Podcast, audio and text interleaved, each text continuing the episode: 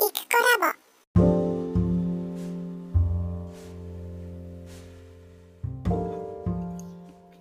こんにちは、イクコラボです。今日は6月7日火曜日の、えっ、と、時刻が午後の3時ちょっと前です。えー珍しく、昨日に続いて今日、えー連続で録音をしているわけですけれども、今日はですね、午前中に、あの、耐震診断というのを、あの、やってもらいました。えっ、と、まあ、その自治体の方から、えっ、と、係の人が訪ねてきて、で、チラシを渡してくれて、で、この診断を一回受けておけば、あの、後にね、耐震補強工事を行うときに、国からなのかどこからなのか、えー最大120万円までの補助が出るということで、えーとりあえず受けておかないと話が始まらないっていうので、初めて耐震診断を受けました。これってかなり前の阪神の、阪神淡路の地震の頃から言われ始めてて、で、その後東北でも地震あったし、何回も何回も通知が来てると思うんですけど、なんか今回、何ですかね。今までね、どうせやったって工事できないし、みたいな 感じで、あの、スルーしてたんですよね。それが今回は、まあ、無料だし、やって損っていうわけじゃないから、やってもらおうと思って。で、今日朝、えっ、と、10時半から来るって聞いてたので、それに合わせて、まあ、昨日からですね、押し入れを開けたりね、あの、お掃除したりしてたんですけど、そしたら、なんか、予約の時間9時半だったみたいで、1時間早くピンポンってきたので、まあ早く終わってよかったんですけど、あのーていうのかな、一応この診断って言っても、本当に壁とか全部取って、中の筋交いが何本とかね、で、床下も全部入ってみないと、正直はっきりしたことはわかんないので、ざっくりの診断なんですって、外側から見て壁をトントン叩いたりしてね。なので、えっ、と、みんな新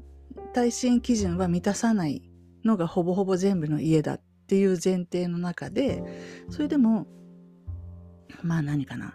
一応この、そういうソフトがあって、数値を入力していくと、バーっとこうね、結果が出るらしいです。で、それに基づいて工事をする場合は、そのうちの120万円を補助しますよっていう話で。で、当然ですけど、その診断、基準を標準というかね、1っていう基準にまで持っていくための工事なので、相当がっつりやんないとダメみたいで、でまあ、外壁剥がして中の筋交いをチェックして、足りなければビスを打つとかね、わかんないけど。で、その上でまた新しい外壁を張るとか。あと屋根も瓦が乗ってると重いから、あの、えー地震に弱いんですって。なので、軽い屋根に吹き替えるとか、全、何外壁やって、屋根やって、もうそれだけでうん百万じゃないですか、普通に考えて。で、プラス、なんか床下が基礎がとかいう話になると、ちょっととんでもない金額になるらしくって、まあそういう、それくらいっていうことならいっそのことを壊して戦えますかぐらいの金額にやっぱしなるみたいで、当然ですけど、この家にそれほど執着があるわけじゃなし。ただ、今地震が来てる、もうぺっちゃんこに倒壊するっていうのは嫌だなって思って、最低限どこまですればいいんだろうみたいな話だったんですけど、まあ、今日来ていただいた建築士の方によると、その家自体のその築年数とかから鑑みて、で外見もかなり古びてるんですけど、構造自体がもう歪んでしまったとかそういうことは全然ないので、あの、住むには十分、その今すぐどうこうっていうことでもないですよと。ただ、地震が怖いんだったら寝るときは2階で寝た方がいいですね、みたいな話ですね。怖すぎる。で、まあそんな感じで終わったんですけど、まあ私的には結局耐震、あの、何ですか、補強工事はやらないと思うし、やるかどうかを考えることさえ、もうすでに私の、うんと、責任範囲を超えてるかな？だって、私の名義の家じゃないです。私の名義の土地じゃないですので、私居候なんで、ここをどうどうこうしましょうよみたいな話する立場に本当言うとないんですよね。正直ね。ただこの家で過ごしてる時間が長いので、まあできることはやっとこうかなぐらいの感じですね。まあ、基本2階で生活するといいらしいっていうのは 分かりましたけれども、まあ暑いのでね、これからの季節、2階が。まあ今まで通り生活するっていうことになりそうです。でも、まあ診断していただきながら全部の部屋をね、こう見てもらっていながら、うーん、なんかこの家に引っ越してきた当時の事情とか、その時の自分の気持ちとかを久しぶりに思い出しましてね。でも、何年 ?25 年とか、もっと前かな ?25 年ぐらいかなで私もまだ、あれですよ、35歳ぐらいですよ。でその当時は35歳の自分っていうのはもう、まあ、いい大人だと、ね、若くないというふうに認識していたんですけれど、まあ、今から振り返ると若造じゃんみたいなことですね。35半みたいな。子供じゃんみたいな。で、まあ、その外見がどうこうは置いといても、中身が本当に経験が足りてないっていうか、あ自分では大人だ、自分では一人前だと思ってたけど、その35歳の自分っていうのは、うーん、まだ個人事業開業してもないし、本当に専業主婦状態で子供が2人いて、それを世話するっていうのが、まあ、自分の仕事みたいに、まあ、思われていたというか。で、実際やってるのはそういうことだったんですけど、でも、ちょっと待ってと、私は主婦、自分が主婦である、自分が専業主婦である、自分が母親業であるっていう認識が大変大変自分の中でこう占めるパーテパーセンテージが少なくてですね、もちろんそういう作業をしています。今現在。だけれども、私の本質っていうのはそこにはないこともない。それだけではないですよっていう。そこからはみ出してる部分が8割ぐらいはありますよ、みたいな、そういう漠然としたそういう感じを当時も持っていたなっていうのを思い出しました。だから、この家に来た時、名古屋からここに引っ越してきたんですけれども、も知ってる人も誰もいない、働く場所もない、すごい田舎なんですよ。あ、今も田舎ですけど、当時の田舎度は、もう今よりもっとひどい田舎だったんで、その後、ここの町とっても発展して人口も増えてるし、未だに。うんと、町も整備されて、家もすごい増えて、っていう風で、あの高度経済成長時代かっていうぐらいの成長っぷりなんで、私が来た頃は、まだ本当に田んぼばっかり。の田んぼの中に住宅が、こ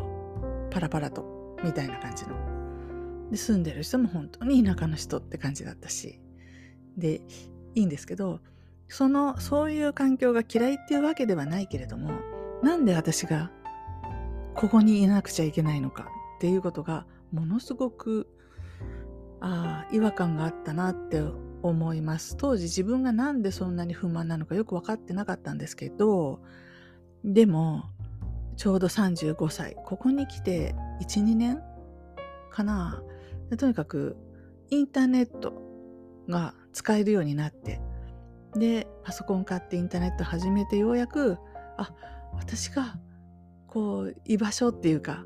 私がこの人々と知り合っていく場所がここにあったみたいな感じですね。見つけたみたいな。なんか、本当目の前に扉がピャーって開く。ドラマとか映画みたいに。で、光がビャーってくる。そういうような感じをインターネットをやり始めて自分のホームページを公開してみたいなあたりでかな。そうですね。ホームページっていうものを自分が作って手書きで書いてですよ。あの、テキストエディターで書いて。で、サーバーに送っとくと、ブラウザでアクセスするとホームページが見れるっていう、そういうのを自分でやれた時に、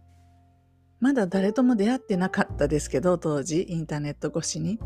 でも、ああ、開け、ここだみたいな、見つけたみたいな確かな感じがあったのを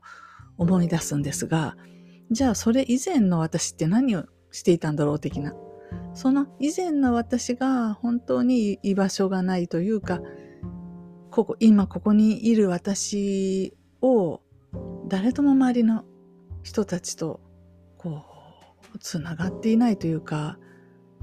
私は周りの人たちのことを一生懸命理解しようとしてるけど、私のことを理解しようとしてくれている人なんて一人もいないっていう感じの疎外感というか孤独感というか、そういうものを引きずったままこの家に来たなっていうのを思い出しました。当時まだ子供がね、幼稚園とかそんなような、自分の話し相手としては全然一方的に世話するばっかりみたいな。可愛いけど、でも寂しいっていう。で、当時からこの家は古かったので、こう壁がボロボロ剥がれてたりね、そういうのを自分で、あの、壁の砂を買ってきて、こねて、で、コテで塗ってみたいな。まあ、セルフリフォームみたいなしてましたね、せっせと。うん。で、その自分がリフォームした壁を今日はその耐震診断士の人と一緒に回りながら眺めて、ああ、ここ塗り残しがあるよねとかね、塗った砂がボロボロ剥がれてるわとか。で本当はこういう家、リフォームして住むんじゃなくって、綺麗な新築の家に住みたかったけれども、とかね。まあ当時のその新鮮な気持ちをですよ、若い自分の気持ちをふわっと思い出しましたね。どんなに不満がいっぱいでこの家に来たかっていうこと。でも、なんとか住み心地が良くなるように、色を塗ったり、ね、壁を塗ったり、え、っと、いろいろと工夫しながら、なんとか、なんとかここで暮らしてきたの延長線上に今があるわけですけど、でもまあ、ここまで来てしまうと、まあ、家がどうであれ、全然関係ないなっていうか、じゃあ今新築の家に住まわせてもらったら幸せですかって言ったら、いや、そりゃ嬉しいけれどもよ。それはボロボロの家よりは新しい家、あの、床がぐらぐらしないようなね、飛んでも跳ねても大丈夫みたいな丈夫な家に住んでたらそれに越したことはないんですけど、じゃあそれで幸せになれるのかって言ったら、いや、それとこれとは何て言ったらいいのか、このレベルが違うっていうかね、幸せっていうのはそういうことじゃないよねって今は思います。やっぱり、どんな素敵な家にいても、もっとひどい家にいても、相変わらず私はこのマイクと、えー、マック持って歩いて、で、ポッドキャストを録音して、その時その時の思ってることを喋って、それで幸せ感じれると思うんで、まあ、そんな人なんでもともと。35歳でインターネット始めた時も自分のホームページ作ってそこに何を載せましたかって言ったら自分の日記ですよ。今で言うブログですかね。わかんないや。はい、今日こんなことがあったとか、今日こんな、こういうことがあってこういうことを感じたとか、そういうことをただえー、表現したかっただけ。35歳。で、今61歳ですけど、全く同じ感じです。ただ、ツールが変わっただけ、自分でテキストで HTML 書かなくても、ブログがあるし、もうそのブログも終わってしまって書くのも面倒だからっていうことでこうして喋っているわけですけど、まあ喋ったのも自分でね、編集して最初の頃はアップロードしてたんですけど、まあ、今やこのアンカーっていうサービスを使うと、もう喋ったらそのまんまクラウドに録音されるので、保存されるんで、ただそれを公開するだけですし、まあ昔の本当に HTML 手書きだった時代から比べると、もうなんていう手軽さ。だけど、やろうとしてることの本質は全く変わってないっていうことですよね。だから幸せって何かなと思った時に新しい家が欲しいとか車が欲しいとかあるいは有名になりたいとかあるいはお金がいっぱいあお金がいっぱい欲しいは今も思ってます同じように。このお金がいっぱい入ってきた時の嬉しさみたいなのってやっぱりちょっと他のものものを買った時とかってちょっと変え難い私にとってはね。あの喜びを感じれるのでまあどんな境遇にあってもお金がその時なりの桁で入ってきてくれたら嬉しいかな。まあ、今や1000円あげるわって言われてもそんなに嬉しくないんですけど、1万円あげるって言われたら、シャッキーみたいに思うし、うん、10万円ったらありがとうございますって。これで1ヶ月暮らせますみたいな。そういう、省エネモードで暮らしてるので、うん。この暮らしぶりによってはその必要な額っていうのが変わってくるので、その時その時で必要な額、プラスアルファちょっと余分にお金がもらえるっていう状況で暮らせると確かにそれは幸せって思えるだろうなと思うけれど、でもその相対的な話ですよね。例えばものすごく毎月、毎月何百万とかっていう、あの、報酬がね、売り上げではなくして、使えるお金がね、入ってきてて、むちゃくちゃウハウハだったとしますよ。だけれども、もう余命宣告を受けてあと3ヶ月だとかって言われたら、多いって感じじゃないですか。そのお金せっかくこう手に入るようになったのに使う暇がないじゃん、みたいな感じだし、その瞬間、命が欲しいですか？お金が欲しいですかって言われたら当然命が欲しい風になって、お金の価値がこう相対的には下がるわけ。今現在私は特にそういう困った病気がないので、お金さえもらったら私は幸せとか言うけど、それはその時その時の事情によりけりで、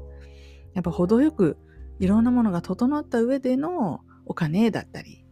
まあ、人によってはそれが名声っていうかね、褒められるとか、認められるとかね、そういうことかもしんないし、うん。あるいは人によっては感謝されるとかね、それをこのお金ぐらいの価値で感じる人もいますね。あの、タイプ的にそういうタイプの人いるんですよ。本当に。それから自分の地位みたいな。自分の、うん、チームがすごい大きくなるとか、強くなるとか、そういうことにもう至福の喜びを感じる人とかもいますので、何に喜びを感じる、一番感じるかっていうのは人それぞれですけれども、それにしても、やっぱり何かとの比較でそんな人でも、本当余命宣告1ヶ月って言われたら、チームもクソもあったもんじゃないっすよね。とにかく、えー、命あってのものだねなので、えー、っと、生きているっていうことが一番の価値かな。感謝していけないといけないなってちょっと棒読みでなってしまいますが。っていうふうにね、ちょっと先ほど午前中っすね、えー、といきなり自分家の中を歩きながら30年ぐらい昔にワープした感じだったんで、25年かな。えー、とちょっと新鮮でしたね。いつもと違う感じを味わいました。えーと、そして昨日の夜に、えーと、ヒップホップのクラスだったんですけど、昨日私喋ってたと思うんですけど、あの、なんだっけ、イベント、ダンスのイベントに出るとか出ないとかっていう話で、で、聞いてみたらやっぱり空き時間、あまり、えっ、ー、と、枠の余り時間があるっていうことだったので、私たちもハッピーフォーレダンサーズ、通称ハピフォレのメンバーで出演したいって言ったら、いいよいいよってことになりまして、ついでにその場にいた人たちに声かけて、で一緒にやらないって言ったらやるやるっていうので、ハッピーフォレ通常二人でやってるんですけど、さすがにね、あのね、二人でね、どんなステージか知りませんけど、どんな小さいステージだったにしても、二人二人で一曲踊る無理っていう感じで、絶対ちょっと今の状況では二人では成立しないなと思っていたので、なので、その相方の恵子さんを誘う前に、すでにそのヒップホップ教室に来てる中で、2人、えー、男子と女子が1人ずつ、やらないって言ったら、やるとかって、中身聞きもせず、即答でやるって言ってくれたんで、で、合計で4人確保できたということで、まあね、4人いればね、誰がどこで間違えようが、なんとかなる。で、ダンスブレイクもね、あるんですけど、まあ、2人ずつ組んで、えー、なんか振りやって入れ替わるみたいなことができるから、4人いればできるかなって、私もできる気がしてきました。で、本当に1人2人だったら出たいですかって言われたら出たくないです。っていうぐらいの自信のなさなんですけど、まあ、そういうノリよくやりたいって言ってくれる人に出会えたので、まあ、やるかということになりまして、えー、7月の第4土曜日ですね、えー、初めて自分たちの、まあ、そうユニットというかチームでそうイベントに出演してダンスを披露するということになりました。曲目はあれです。えっ、ー、と、ブラックビスケッツのタイミングという曲ですね。私たちの若かりし頃の流行った曲ですけど、今リバイバルでまた若い人たちに、えー、TikTok とかにも流れてるような曲です。これをやるぞとなりました。そういうわけで、まあ、またぞろですね。その出る4人の、えー、LINE グループを作ったりとか、どうやって練習するんだと思うじゃないですか。学校の友達と違って毎日会ってるわけじゃないので、いついつねって約束して時間取らない限りは絶対一緒に練習できないので、ヒップホップクラスチームは私入れて3人いるので、その練習の前とか後とかに、ちょっとその場を借りて、またはその場の外で練習するはできる。で、私と恵子さんは土曜日のジャズダンスクラスで一緒になるので、それもそれでこの2人はそこで練習することができる。で、共通して両方に参加してるのは私。なんで、月曜日と土曜日にそれぞれちょっとずつ練習をしていけばいいのかなと思うけど、それにしてもね、やっぱりね、全員集合してやる機会が1回でできるような気がしないので、2回は必要だな。まあ、とにかく全員集まって、あの、覚えてる振りがちゃんと合ってるのかどうかをみんなで 確認する回。それを、あの、だから振りを覚えるというかね、振りを合わせるのに1回でしょで、その後、結構長めのダンスブレイクがね、取れそうなので、そこをどういうフォーメーションにしていくかみたいなことを考えて練習するので1回でしょそして本番ですよね。まあ、最低でも事前に2回は練習したいねっていうこととかを、でこれを今日、さっきまでずっと考えてて、で、あらかじめ決めときたくなっちゃうのが、いつもの私のパターンですよね。先回りして全部段取りをしたくなってしまう。なんかね、気になるんですよ、やっぱり。その行き当たりばったりでやってて、最後に足りなくなって慌てるのが嫌なんで、ある程度事前にこの人この日って確保したいんですよね。で、こう、またぞろ動き出してですね、ああ、またやってしまったみたいな、いつものワードプレス勉強会とかを企画していた時と同じ感じになっていて、これ本当なんだろう。でも、まあ、ワードプレス勉強会ないしはいろんなあとどうですかね。CSS の勉強会とかね。あいろんなそういうウェブ系の勉強会をいろいろやったわけですけど今までに、えー、何何が起きたかっていうとそれを開催まあ幹事としてあの主催するんですけど私が幹事で主催でやると他の人たちがどんどん来てその人たちがえー、っと、なんていうのかな、スターになってっていうんですかね。その場を牛耳って、ちょっと言い過ぎだな。牛耳ってはないな。でも、あの、その場の中心みたいになる。なんかよく知ってる人が来るので、そのテーマについて。どうしたってそういう人たちの情報量が一番多いから、そういう人たちにみんなが質問したりってなるじゃないですか。で、私が事務方みたいになるんですよ。その人のサポート役みたいな位置になって、まあ、旗からもそう見えるだけならいいけど、その本人も勘違いしてそう思うって感じですね。で、自分が目立ちたいからあなた開催してよみたいな、言い方は悪いですけど、ぶっちゃけそういうことになっていってしまうことを繰り返したんですね。で、最後の、あの、小規模ネットショップオーナーの勉強会、ウールっていうのだけは、そうなるのが絶対嫌だったので、あの、そうならないようにですね、えー、主催者が一番声が大きくいていられるようにしたので、まあそういう乗っ取られるみたいなことはなかった。また共同主催で男性と組んでやってたってことも一つね、あの、良かったと思いますわ。うん。うんと。で、まあその人がとてもね、いい人だったのでね。うん。私のこと立ててくれるしね。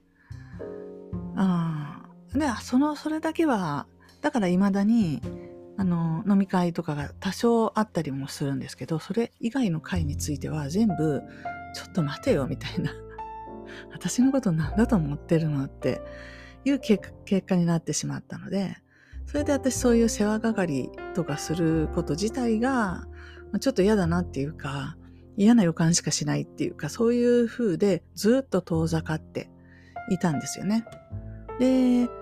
まあ、どっかの会に顔を出しても、そこが盛り上がりそうだなと思うと行かなくなったりしてたんですよ。巻き込まれるの嫌だから。うん。大きくなんかカンファレンスしようよとかってなった時に、どうしたって、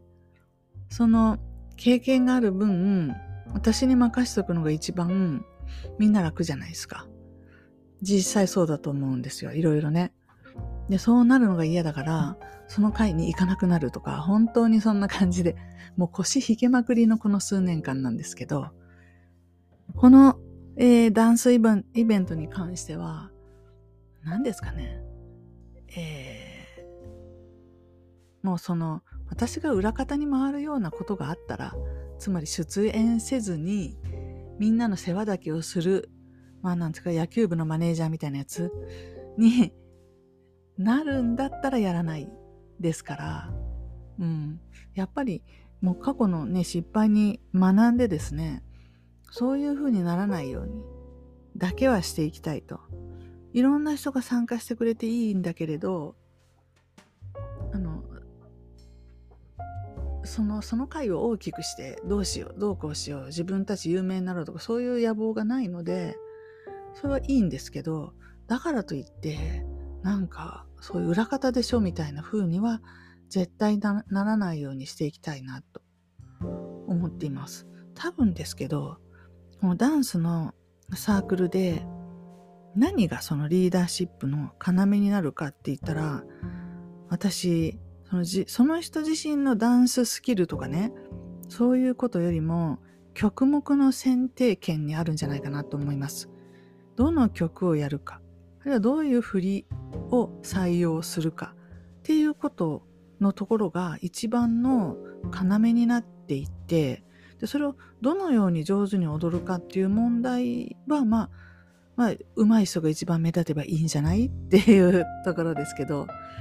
何をやるかに関しての決定権を自分が握っていくっていうことがすなわちそのそのグループの要でいるっていうことなんじゃないかなっていう気がちょっとしてます。うん、いずれにしても私自分があんまりやりたくもないような曲をやるんだったら行く意味がないので、うん、それだったら普通の教室と一緒でしょ？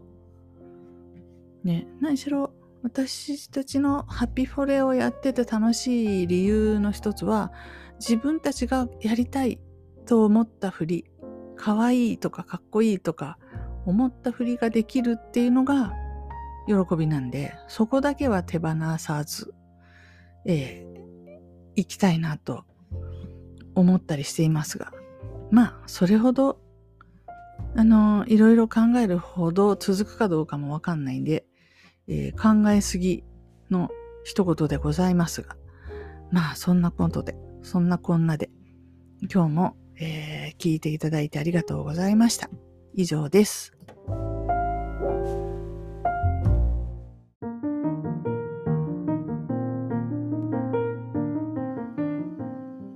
お聞きいただきありがとうございました。このチャンネルは、イクコラボの日常のおしゃべりを配信しています。よろしければフォローお願いいたします。コメントもお気軽にお寄せください。お待ちしています。